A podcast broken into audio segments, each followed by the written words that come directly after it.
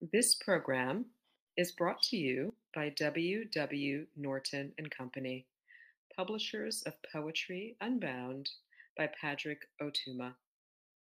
Now in paperback and featuring immersive reflections on 50 powerful poems.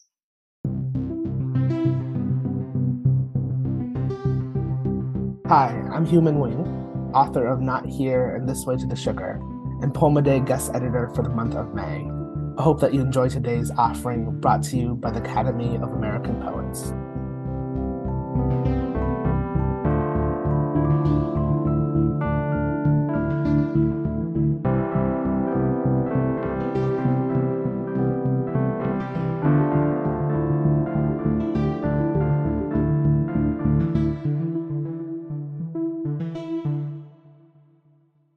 This is Jade Cho reading Three Months Since.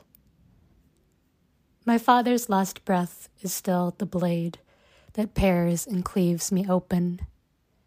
From the wound, I cradle every beautiful thing. My friend's laughter havocing the moonless night, cricket song spilling from an unfinished building. In my hands, the pastel rind of a grapefruit plucked from the neighbor's tree sour blush of its fruit, plush beneath my nails parting.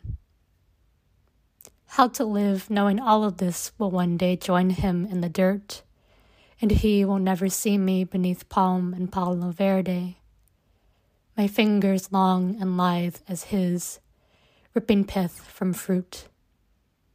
I slurp the good and bitter juice, drinking enough for both of us. Each night I'll tell him what he's missed. The tree's golden litter of leaves, the morning dove's daily song, wrung from branches thrust against the winter sky, too blue and too bright to bear. About this poem. This piece is part elegy for my father who died in the last year of my MFA, and part ode to the maple ash walks with friends that buoyed me along in the first months of grief.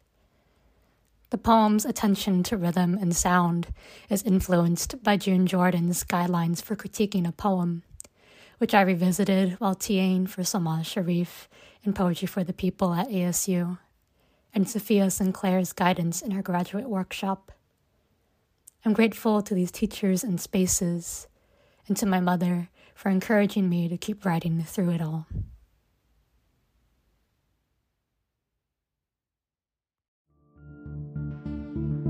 Poem a Day is the original daily poetry series featuring new poems by today's poets. Produced by the Academy of American Poets, this free digital series is made possible by you, our readers and listeners. Learn more about Poem a Day, and if you can, please consider supporting this work by visiting poets.org/give.